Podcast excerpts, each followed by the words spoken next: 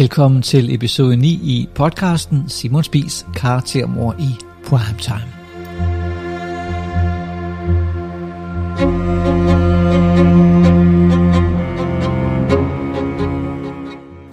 En podcast, som er en journalistisk trygtest af det er stor dokumentar, Spis og Morgenbolddamerne.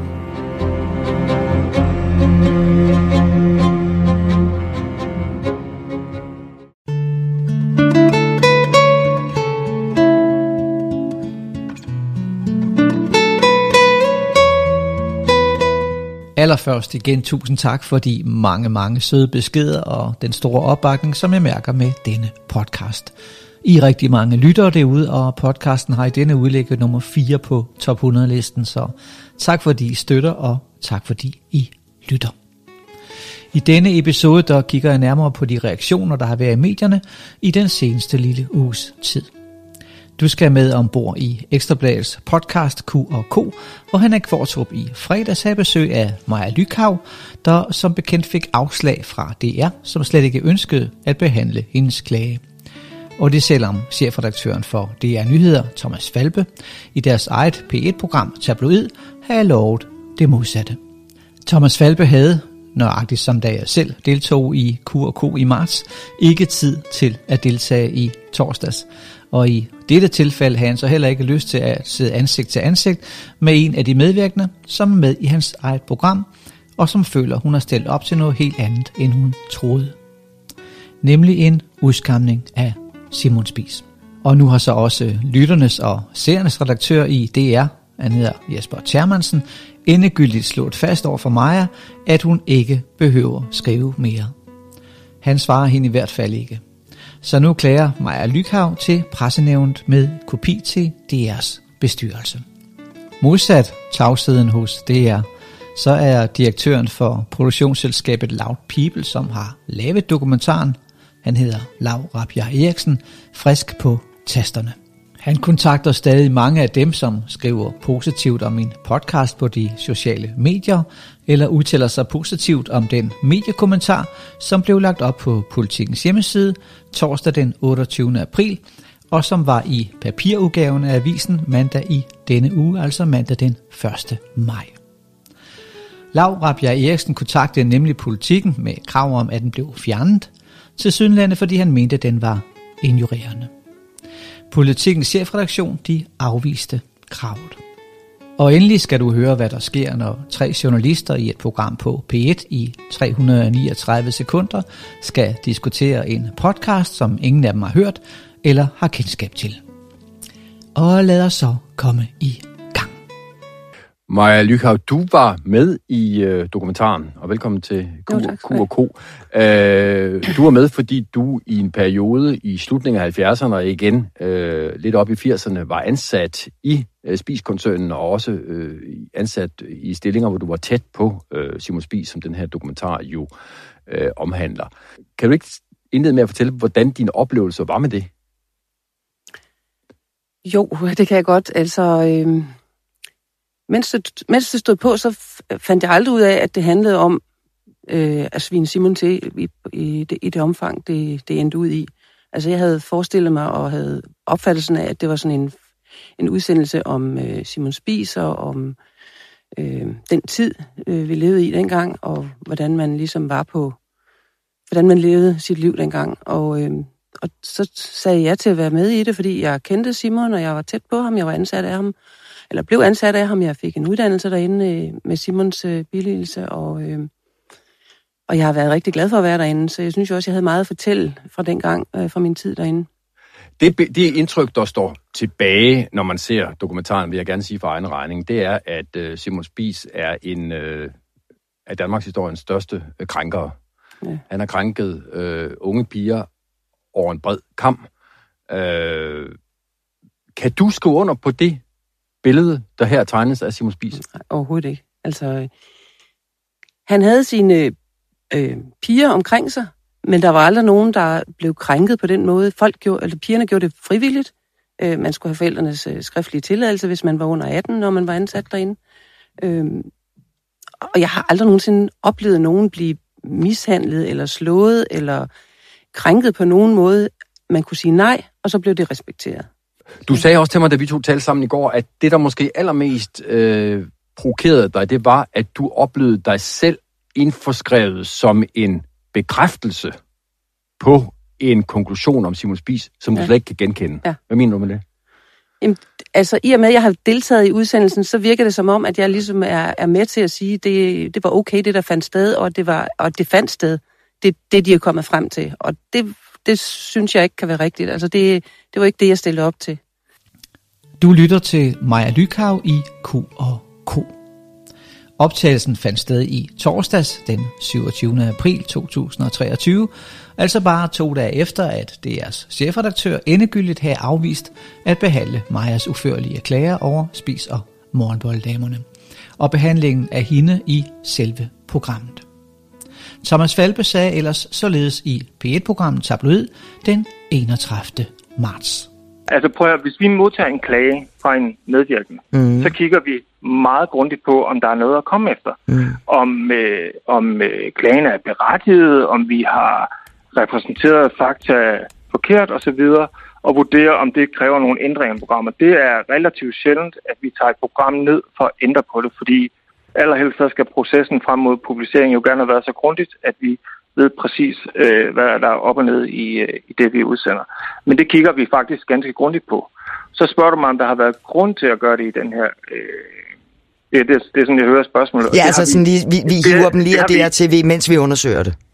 Ej, det har, vi, altså, det har vi jo på intet tidspunkt fundet anledning til at gøre. Okay. Som sagt, så har vi jo ikke modtaget nogen henvendelser fra medvirkende, som klager over øh, programmerne. Men da Maja Lykav endelig for en uge siden, tirsdag den 25. april, efter to og en halv uges ventetid, modtog svaret på sin klage fra chefredaktøren for DR Nyheder, så lød det således. Citat. DR's redaktion kan ikke behandle din klage, fordi fristen for at klage til DR over påstået brud på de presseetiske regler er under 12 uger efter offentliggørelsen. Jævnfører medieansvarslovens paragraf 34 stykke 3. Fristen er derfor udløbet. Det er afviser som følge heraf at realitetsbehandle klagen. Med venlig hilsen Thomas Falbe, chefredaktør DR Nyheder. Citat slut. Men allerede to dage efter, at Thomas Falbe sendte dette brev, havde han altså mulighed for at møde den medvirkende i Q&K. Men som det er selv medvirke i podcasten fra Ekstrabladet tidligere i marts, så havde Falbe heller ikke denne gang tid. Her er Henrik Kvartrup fra Q&K i fredags, hvor du også hører programmets gæstevært, og det er journalisten, CV-værten og healeren, Paula Lorang. DR-chefen, der har underskrevet afvisningen mm. af at behandle din klage, er øh, Thomas Falbe. Ja. Øh, ham har jeg haft fat i øh, for at sige, at du kom i studiet i dag, og vil selvfølgelig gerne have ham siddende, så han kunne forholde sig, om ikke til din klage, så i hvert fald til, at du nu øh, her i det her program øh, gentager din, øh, din, din kritik. Thomas Falbe meddeler, at det har han ikke tid til. Han er optaget i dag. Vi kigger lige over på dig, Paula Lerein. Øh, du ser helt træt ud. Jeg bliver helt træt, fordi at det siger han jo, fordi han er mest chef, og han er en interessant, og han er en part, og han er ikke journalist, og han tænker ikke journalistisk øh, i den her sag. Og kunne jeg også have en mistanke ikke i sagen som sådan. Øh, og det er derfor, jeg bevidst brugte ordet underholdning, øh, fordi jeg efterhånden er ret træt af det, det, det tv-format, hvor man manipulerer med folks følelser øh, via øh, nogle gange meget øh, spinkle påstande. Og øh, jeg har jo så kun læst artiklerne, kan man sige, og jeg har læst kritikken. Jeg har, øh, lytter også nu til en af kilderne, som ikke føler, at det er et retvisende billede. Jeg kan ikke sige, hvem der har mest ret og hvem der ikke har ret, men jeg kan, jeg kan fornemme, at det her er så følsomt et område. Det er så svært et område, at så skal man have styr på sine ting, og man skal styr på alle detaljer, og man skal også styr på, at når nogen fortæller om en afdød søster, og den efter øh, øh, hvad skal man sige, rationalisering, som hun kan lave her på, eller den holdning, hun kan have til, hun kan sagtens opleve det på den måde, at hun føler, at det var det, der var medvirkende til, at hendes søster, øh, hvad skal man sige, led, som hun gjorde, så er det stadig ikke beviseligt på den måde, at man kan have det med i en dokumentarudsendelse på den her måde, uden at have en eller anden form for modvægt. Øhm, og, øhm, og min pointe med det her, det er, at nogle gange skal man lade være med at tro, at det er bare fordi, at de får, om jeg så må sige, gratis penge kørende ind, at de så øh, er mere seriøse, hvad angår øh, journalistik af den her type end alle mulige andre. De køber øh, øh, udsendelser fra private producenter. I det her tilfælde produktionsselskabet Loud Production. Præcis, ikke? Altså, øh, hvor der sidder dygtige mennesker og erfarne mennesker osv., men det er en mega hård kamp at pitche historier ind. Så de skal stramme de her historier allerede, når de sælger dem ind. Og de skal holde den synopsis hele vejen igennem, for ellers så sidder der nogle redaktører og siger, hey, det var ikke det, I solgte til os, det var ikke det, I sagde osv. Det er smadret dyrt at lave sådan nogle produktioner. Så du gør ikke bare det, at du lige pludselig udvider researchen for at være fair. Du holder simpelthen sporet i din vinkel. Igen, jeg vil jo utrolig ja. gerne have haft Thomas Falbe men, men, siden, siden her Men han er her ikke, og det er hans egen skyld, så kan han jo ikke sige imod det, jeg siger, for jeg kender Thomas Falbe. Vi har arbejdet sammen på TV-avisen. Han burde vide, at det, jeg siger, det er noget, vi er optrænet i, eller det, vi er uddannet i på journalisterskolen. Men, men, men de har nogle andre hensyn. Men, men, men, men når jeg alligevel stusser Kommercielle over, hensyn. Når jeg alligevel stusser over øh, reaktionsmønstret på den kritik, der har været af den her udsendelse. Først, først i, i form af Bo Østlunds øh, podcast, og nu øh, også i form af, at din klage, Maja, bliver, bliver afvist. Så det, det, det, det virker som om, og igen, det var et spørgsmål, jeg rigtig gerne ville stille til Thomas Falbe. Det kan jeg ikke, for han kunne ikke være med. Men det virker som om, at man for en sikkerheds skyld øh, går meget efter dem, der så kritiserer det her produkt. Fordi yeah. den der sådan øh, magt... Øh, bossende måde at sætte sig igennem med, at det ikke har noget på sig, den gør alligevel et vist indtryk derude, ikke? Det er derfor, jeg siger, at de agerer jo ikke som journalister. De agerer jo som magtfolk, eller de agerer som chefer i det her tilfælde. De agerer som interessenter, som part. Og, og det vil sige, de har købt en dokumentar, som der er blevet skabt noget tvivl omkring. Og nu har de bare holdt fast i det, for ellers ruller deres hoveder, hvis det er, at de indrømmer, at der er et eller andet galt med den dokumentar. Så er der nogle chefer ind på DR, som får, skal, får en skideballe, eller måske ikke får forlænget deres kontrakt, eller hvad der sker, fordi altså, chefer ryger ud hele tiden, men de er politisk dygtige til at hvad skal man sige, manøvrere sig ind i det system der. Så, så, så det er altså, det er derfor, de svarer, som de gør.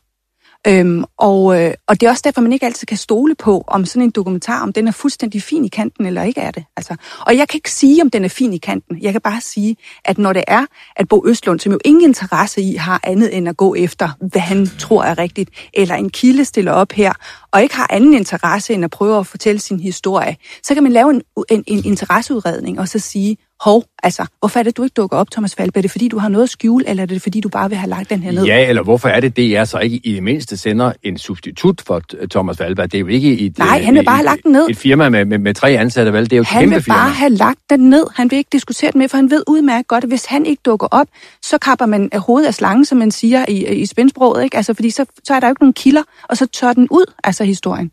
Du hørte Paula Loreng. Også lytternes og seernes redaktør på DR har nu vendt Maja Lykav ryggen. I fredags den 28. april sendte han denne sidste mail til Maja. Citat. Kære Maja Lykav. Jeg kan ikke svare for, hvad Thomas Falbe har sagt. Jeg har gjort såvel dig som Bo Østlund, som har omtalt din klage, opmærksom på de gældende frister en dag helt tilbage, da Bo Østlund kontaktede mig vedrørende programmet i august sidste år. Uagtet dine forventninger, så bliver det min sidste svar vedrørende sagen. Jeg anser den for afsluttet, og jeg vil derfor ikke føje yderligere til dine mails. Venlig hilsen Jesper Tjermansen, lytternes og seernes redaktør. Citat slut. Og hvad gør Maja Lykhav så nu? Jeg har talt med hende her i dag, tirsdag den 2. maj 2023. Jeg fandt ud af, at øh, han også havde inviteret øh, Falbe med fra DR, øh, men han havde så desværre ikke tid til at komme den dag. Og det var jo sådan lidt, øh, det var jo lidt underligt, det, i og med, at det er en temmelig vigtig sag også for DR, for, synes jeg jo, at de bringer noget der imod deres egne retningslinjer. Vil du... Og så har man ikke lyst til at komme og forsvare sig. Ja. Vil du gerne have mødt Thomas Falbe? Øh, ja, det, det kunne jeg da godt have gjort. Altså, øh, øh, det kunne da være rart at vide øh, hans forklaring på, hvorfor han gør, som han gør. Ja. Og han afviser mig. Altså, han, jeg har jo skrevet til ham flere gange øh, og, og forsøgt at få ham i tale, men øh, han afviser bare min klage. Ja. Og så er det det. Og prøve at lukke den der, ikke? Til trods for, at han øh, siger i tabloidudsendelsen, at han ikke har modtaget nogen klage. Det havde han jo selvfølgelig heller ikke på det tidspunkt, men hvis han havde modtaget en klage, ville han så besvare den, og det har han jo ikke gjort. Nej. Hvis Thomas Falbe havde, havde mødt op, hvad vil du så have sagt til ham? Jeg ville have spurgt ham, hvorfor han, øh, han ikke ville behandle min klage. Ja. Og hvordan jeg skulle have haft øh, mulighed for at vide, at jeg skulle øh, klage inden for en vis tidsramme. Altså det, sådan noget sætter man så ikke ind i, når man deltager i en udsendelse. Jeg deltager i en udsendelse, som bliver bragt på, på DR, og der er ikke nogen, der har informeret mig om, at jeg kan klage over det. Nej. Og at hvis jeg gør det, at det så skal være inden for en vis tidsramme. Du har også fået en henvendelse fra lytternes og seriens redaktør på DR. Hvad skrev han til dig? Han skrev, at han øh, ikke kunne tage sig af min, øh, af min anke, øh, fordi øh, at den var stadigvæk for sent, og øh, selvom øh, Falbe havde sagt i den udsendelse, at øh, der ikke var kommet nogen klager, og hvis der kom nogen, så ville de tage sig af det, mm. øh, så havde det ikke noget med ham at gøre. Det kunne han ikke tage sig Nej. af, hvad Falbe havde sagt. Og han skrev vel også, at du ikke, at du ikke skulle skrive igen, gjorde han ikke? Han ja, ikke... ja, jo, han skrev, at jeg skulle, han ville ikke behandle min sag mere. Jeg skulle okay. Ikke, så ja. du har fået afvist uh, fra Falbe, og nu også fra, fra lytternes og seriens redaktør, ja. der åbenbart ja. ikke, ikke er din redaktør. Hvad, Nej, absolut altså, hvad gør du så nu? Nej, hvad gør du så nu? Ja, ja nu, kan jeg, nu vil jeg så sende en klage til presse, pressenævnet. Og jeg tænker egentlig også, at det, der skal en kopi af sted til bestyrelsen for Danmarks Radio. Ja. Så de ligesom også er informeret om, hvad der foregår. Ja. Hvorfor det? Ja, jeg synes, at det er, sådan, det er en forholdsvis alvorlig sag, øh, at, at man ikke overholder sine egne retningslinjer, og det synes jeg da, at, at man skal gøres bekendt med. Ja. Altså, og det synes jeg da også som med ledere, altså lederne til toppen af, af DR, det må jo være bestyrelsen, så de skal da være bekendt med den slags. Jeg sidder selv i bestyrelser, og, og det er da sådan noget, man øh, bliver informeret om, hvis der er noget, der ikke stemmer mm. øh, og overens med retningslinjer og sådan noget. Så du er, du, er du skuffet over Thomas Falbes håndtering af sagen? Det ved jeg godt, det er et retorisk spørgsmål, men hvad, hvad, tænker, hvad tænker du på det? Ja. ja. Jamen, jeg synes, da, øh, jeg synes, at han skulle have taget den alvorligt, og han skulle have taget den op og have gjort noget ved det. I stedet for bare at afvise mig, altså sådan kort og, og kontant og sige, øh, det, det, du får sten på den, Marker. Glem det. Mm. Det synes jeg da ikke, man kan behandle øh, sine kunder på den måde. Nej. Altså, det er jo en, det er jo en servicevirksomhed også, ikke? Altså, et mediehus, det er jo vores... Det er jo min, min, skatte, min, min skattepenge, der betaler hans løn, -agtigt.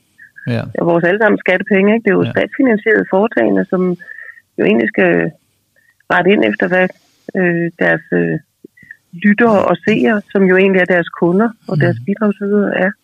Hvad håber du, at, øh, at pressenævnt de, de, øh, de gør ved sagen? Jeg vil, altså, jeg vil altså selvfølgelig håbe, at de får det, får det stoppet og får pillet både øh, dokumentaren og, øh, og, og podcasten af deres sendeflade. Det vil da være passende. Og så synes jeg jo egentlig også et eller andet sted, at øh, de efterladte fra Simon Spis burde få en undskyldning. Altså, det kan jeg nok ikke forvente, men øh, der sidder jo en enkefrue et eller andet sted og øh, har en, en mærkelig opfattelse af det her, tænker jeg. Jeg skal lige høre til sidst, du har også lavet en øh, stor underskriftsindsamling. Hvordan går det med den?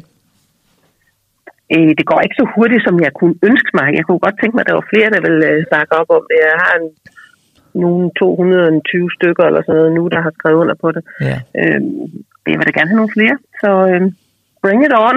ja. Og hvordan finder de frem til den? Øh, det gør man ved at gå ind på det, der hedder skrivunder.net, og så øh, finder den øh, protest, der hedder, jeg kræver, at DR skal fjerne spis- og morgenbolddamerne og undersøge den for fejl. Mm. Den er oprettet den øh, 25. april. Øhm, og der kan man skrive under. Og, og dit håb, det er, at der kommer så mange underskrifter, du kan lægge et pres på det, eller hvad? Ja, ja, ja det var det, der var meningen med det, ikke? så ja. man kan se, at der er nogen, der ikke er helt tilfredse med det her. Maja Lykav har også i dag, onsdag den 3. maj 2023, sendt sin klage til pressenævnt med kopi til DR's bestyrelse. Sammen med klagen sender hun også den klage, hun sendte til Thomas Falbe og DR, og hun sender også den korrespondence, der har været imellem hende og Thomas Falbe, og hende og lytternes og seernes redaktør. I klagen til pressenævnet, der hedder det, citat, Kære pressenævnet, jeg vedhæfter min mailkorrespondence vedrørende en klage til DR over en udsendelse, som jeg medvirker i, Spis og Morgenbolddamerne. Der er afskillige brud på god presseskik i udsendelsen, og muligvis også brud på straffelovens paragraf 267 og 268. Mine klagepunkter er anført i vedhæfte henvendelse fra 8. april 2023. DR har afvist at behandle min klage den 28. april 2023. Jeg vil gerne tilføje, at 1. Jeg blev ikke gjort opmærksom på mine rettigheder til at klage med videre. 2. DR har på flere punkter overtrådt eget etisk regelsæt, inklusiv god presseskik. 3. Thomas Falbe fra DR har på P1 Tabloid udtalt, at han ville behandle klager, men han har altså ikke ønsket at behandle min. Jeg ser frem til at høre fra pressenævnet. Med venlig hilsen, Maja Lykav. Citat slut.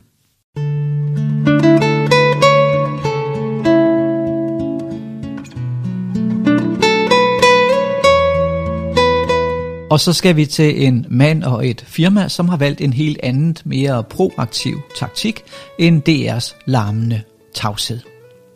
Lav Rabia Eriksen fra produktionsselskabet Loud People, som har produceret Spis-dokumentaren for DR, forsøgte allerede dagen efter, at denne podcast udkom for tre måneder siden, at få den fjernet fra min amerikanske udbyder. Det første forsøg det mislykkedes, men skær torsdag der fik jeg besked om, at de ville slette og fjerne podcasten fra deres server få dage senere. Det ville betyde, at alle abonnenter på alle platforme ville miste både den, de hidtidige episoder og deres abonnement. Så derfor kæmpede vi i døgndrift et par dage for at redde den. Det lykkedes heldigvis.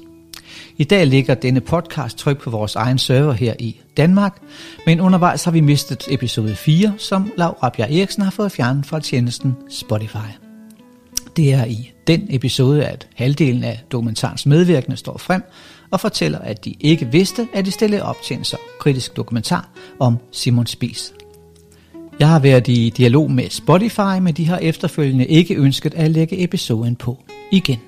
Heller ikke Dagbladet Politikken gik ramt forbi i sidste uge, da avisen torsdag den 27. april lagde en kommentar fra medieforskeren Søren Schultz Jørgensen om de danske mediers tavshed i forhold til denne podcast op på sin hjemmeside. For næppe var artiklen publiceret, før Lav Rabia Eriksen kontaktede avisen med krav om, at den blev pillet af igen. Som jeg forstår det, fordi direktøren for Loud People mener, at den er ignorerende. Søren Schulz Jørgensen er docent i medievidenskab på Danmarks Medie- og Journalisterhøjskole, og han skriver jævnligt i Politikken og Medier, han har sin helt egen faste klumme. Politikens chefredaktør de afviste Laura Bjerg Eriksens krav, og i går, mandag den 1. maj, var mediekommentaren også med i avisens papirudgave. Så nu bliver det i hvert fald ikke muligt at afpublicere den. Sørens mediekommentar var i øvrigt den mest læste blandt alle på Politik i DK i flere døgn. Det er nu offentligt, at Laura Bjerg Eriksen har klaget, fordi han selv valgte at skrive til Søren Schultz Jørgensens private og åbne LinkedIn-profil. I den skrev direktøren for Loud People blandt andet, citat, Det undrer mig, at du som docent i medievidenskab udviser så lille kildekritik over for en podcast, du selv medvirker i. Som producent af dokumentarserien er det også stærkt for uroligende, at du medvirker til, uden at forelægge og medtage vores svar, at viderekolportere påstande og ignorerende anklager, som vi nu af forskellige omgange har tilbagevist punkt for punkt. Svaret er så simpelt, at de journalister, som har orket at sætte sig ind i sagen, har erfaret, at der ikke er noget at komme efter. En historie har altid to sider, men i din klumme bliver kun den ene side serveret. Det er synd for sandheden og kvaliteten og for kvaliteten af de frie medier, jeg går ud fra, vi begge kæmper for. Citat slut. I kære lyttere derude må, som jeg har sagt mange gange i denne podcast, selv bedømme, om der er noget at komme efter. Det er jo et udtryk, som både Lav Rabjerg Eriksen og Thomas Falbe benytter sig af. Og så er jeg måske lidt overrasket over, at Lav Rabjerg Eriksen her taler om at kæmpe for frie medier, når han netop har forsøgt at få fjernet en kommentar. Direktøren for Loud People har, som jeg forstår det, udsendt en lang skrivelse, men den handler om proces og om, at jeg ikke har vi acceptere, at to af de kilder, som medvirker i min podcast, pludselig bare efter at have været i dialog med Loud People, kunne trække deres interviews tilbage. Den slags sker dagligt på alle redaktioner, også på DR. Og det burde ikke være overraskende for netop Loud People, som selv har lavet aftaler med de medvirkende i dokumentaren om, at de ikke har mulighed for at trække deres udsagn tilbage. De medvirkende og andre omkring DR og morgenbolddamerne, også folk, der bare har leveret billeder eller videomateriale, må heller ikke fortælle om processen med tilblivelsen af dokumentaren.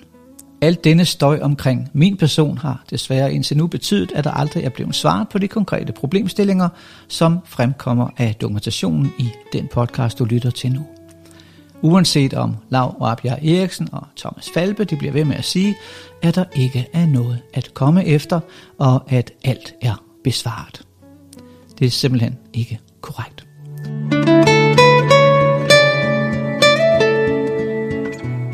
Søren Schultz Jørgensen, der er manden bag medieklummen i politikken, svarede søndag Lav Rabjerg Eriksen således på sin åbne LinkedIn-profil. Citat. Hej Lav. Det er godt at undre sig. Det er jo udgangspunktet for mange interessante historier og kritiske samtaler. Også samtaler i offentligheden. Jeg undrer mig over, at du er så ivrig efter at lukke netop denne offentlige samtale om jeres dokumentar. Heldigvis har politikken afvist din klage og dit krav om, at min åbne, undrende kommentar skulle pilles af nettet. Åbent spørgsmål, kolon. Hvor mange medier, der har været på nippet til at omtale Bo Østlunds kritikpunkter, har du mødt med argumentet om, at en omtale ville være ignorerende? Spørgsmålstegn. Venlig hilsen Søren. Citat. Slut. Dette spørgsmål besvarede Laura Bjerg Eriksen ikke, til gengæld skrev Søren Schulz Jørgensen i et nyt kort opslag. Citat. Se Laura Bjerg Eriksens indlæg i denne tråd, så har du måske en idé om, hvorfor nogle af medierne holder sig tilbage. Citat. Slut. Og så vidt dialogen mellem medieeksperten og producenten.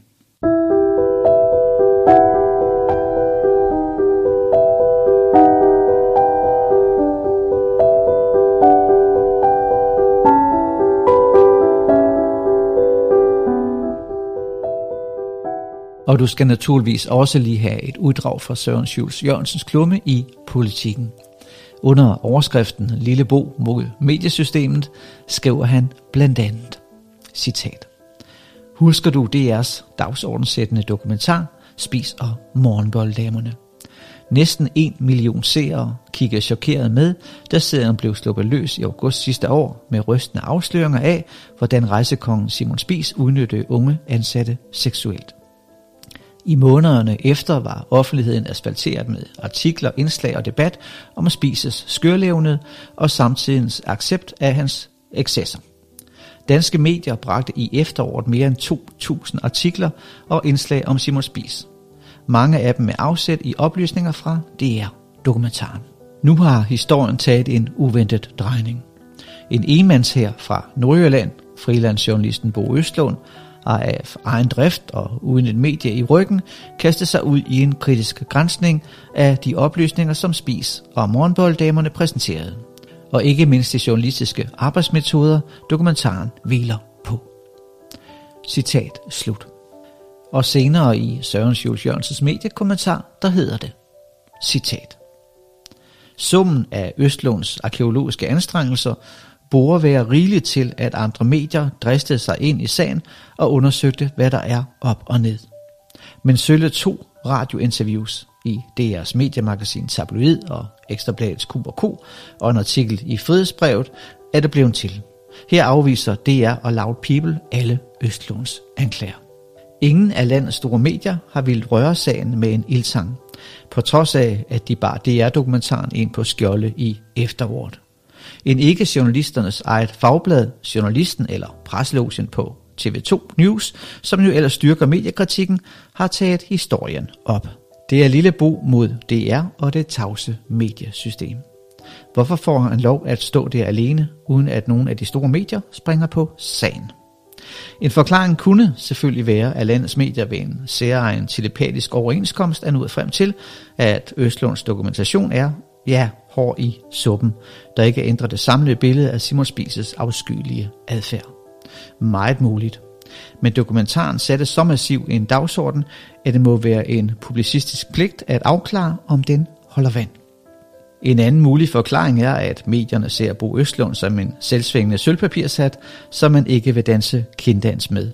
Men selv særlingen kan jo have en pointe. Eller fem. En tredje forklaring på tavsheden kunne være, at landets medier i efteråret promoverede og citerede DR Spis dokumentar så intenst, at en kritik af tv-serien automatisk ville pege på dem selv. Altså lægge op til selvkritik. Og den slags er jo ikke sjovt. Det svækker troværdigheden. Jeg har ikke den fjerneste idé om, hvad mediernes tavshed skyldes. Men den er uholdbar. Landets nyhedsmedier har en pligt til kritisk at evaluere de historier, de serverer for borgerne. Citat slut.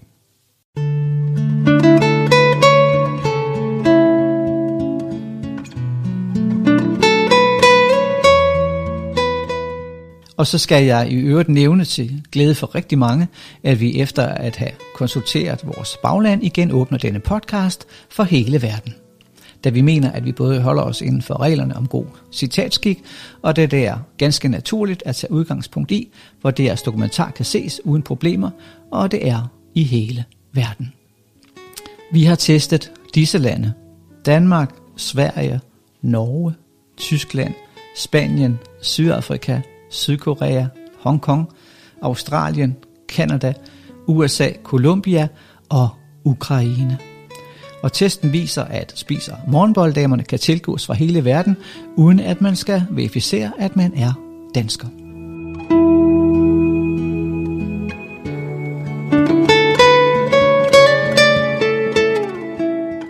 Og så skal du, kære lytter, til allersidst i denne episode høre, hvad der sker, når tre journalister, som ikke har hørt et sekund af en podcast og ikke kender til baggrunden for den, i fem og et halvt minut skal diskutere podcasten, dens relevans og dens sandhedsværdi.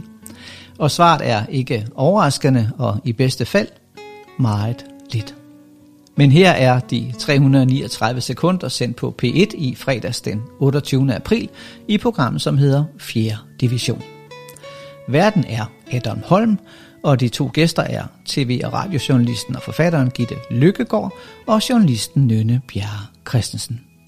God fornøjelse.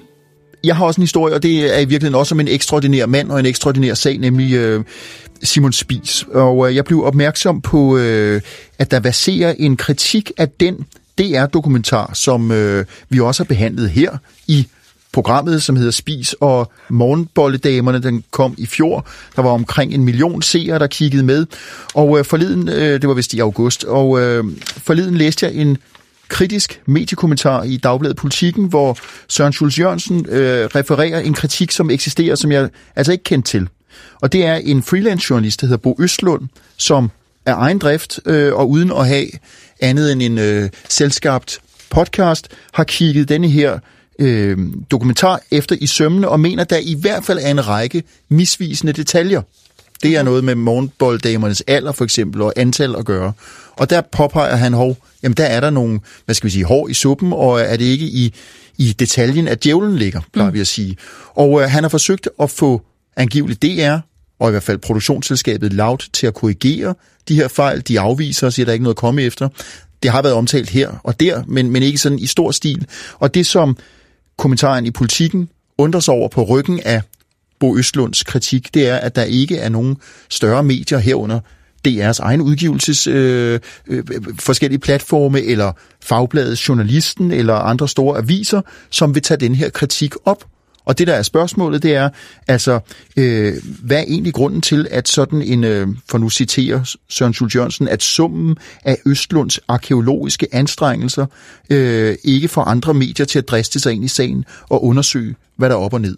Og alt i alt, det er i hvert fald sådan, jeg læser den her kommentar, så peger det på, at øh, vi i den journalistiske verden indimellem har meget svært ved at forholde os til kritik og feje for egen dør. Hvad siger I, Gitte? Knønne? Øh, men altså, mm, jeg har ikke hørt podcasten. Nej, og det er altså øh, Og jeg har kun læst artiklen.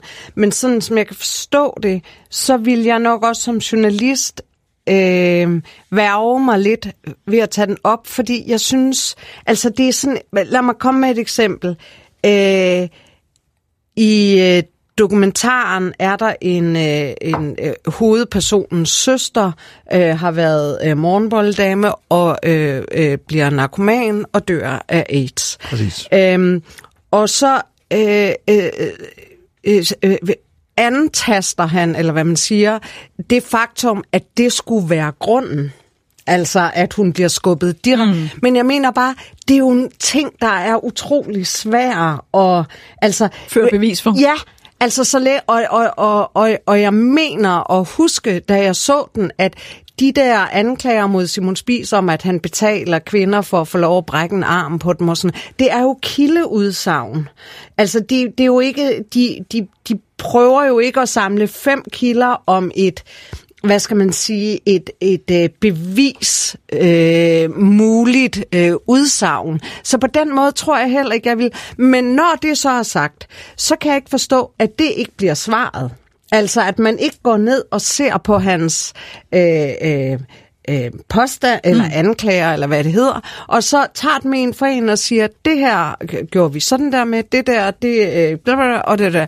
Så, så hvis der bare har været radiotavshed, havde jeg sagt, mm. øh, mod den der, så synes jeg, det er mærkeligt, altså at man ikke går Men hvordan læser du sagen? Er det en, en lille øh, standhaftig mand, som kæmper imod det store system og ikke kan få lov til at trænge igennem, eller er det dybest set en form for sølvpapirs hat kritik? Det, tror det er jo svært man... helt at svare på, når ja, man ikke har hørt podcast. Det tror, jeg, det tror jeg også, man skal kende sagen rigtig godt til. Men generelt set vil jeg sige, jeg synes faktisk, at danske medier er blevet meget bedre til at anfægte hinandens arbejde. Altså, dengang jeg startede som journalist for 25 år måske siden, eller, eller mere, der var der er sådan en gentleman agreement om, at man ikke gik hinanden i bedene, man gik ikke hinandens øh, arbejde efter i sømne. Og det har jeg altid synes var meget mærkeligt, at journaliststanden af alle, som er opdraget til at være kritisk, øh, skulle lade hinandens historie ligge, også når det var dårligt arbejde.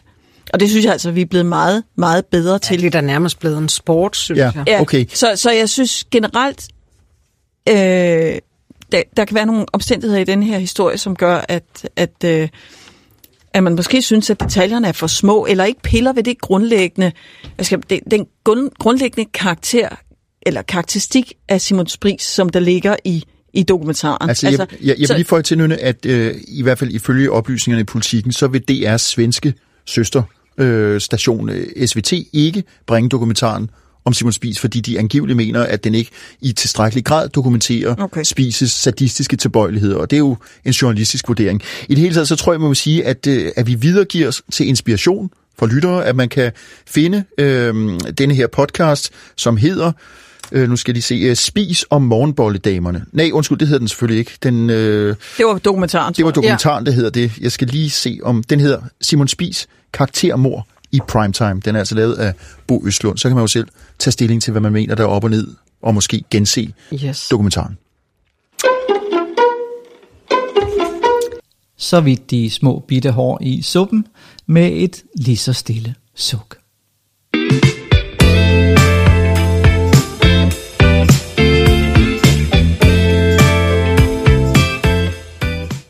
Har du en idé eller en holdning til podcasten, eller har du arbejdet i spisrejser i perioden fra midten af 1960'erne og frem til Simon Spis døde i 1984, og ligger du inde med spændende viden, så send en mail til kontakt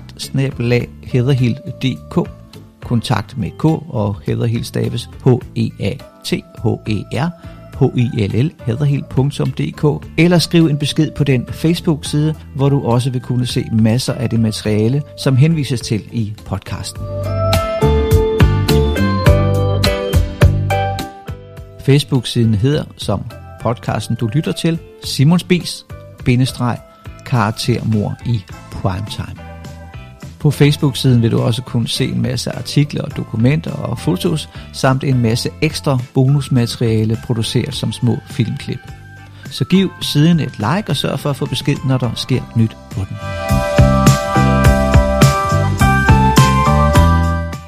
Husk endelig også at sørge for, at du følger og abonnerer på denne podcast på den platform, hvor du hører den, så du er sikker på at få besked, når næste episode er lagt op. Og hvis du synes om denne podcast, så vil jeg naturligvis blive utrolig glad, hvis du vil give den en anbefaling eller nogle stjerner og dele den i dit netværk.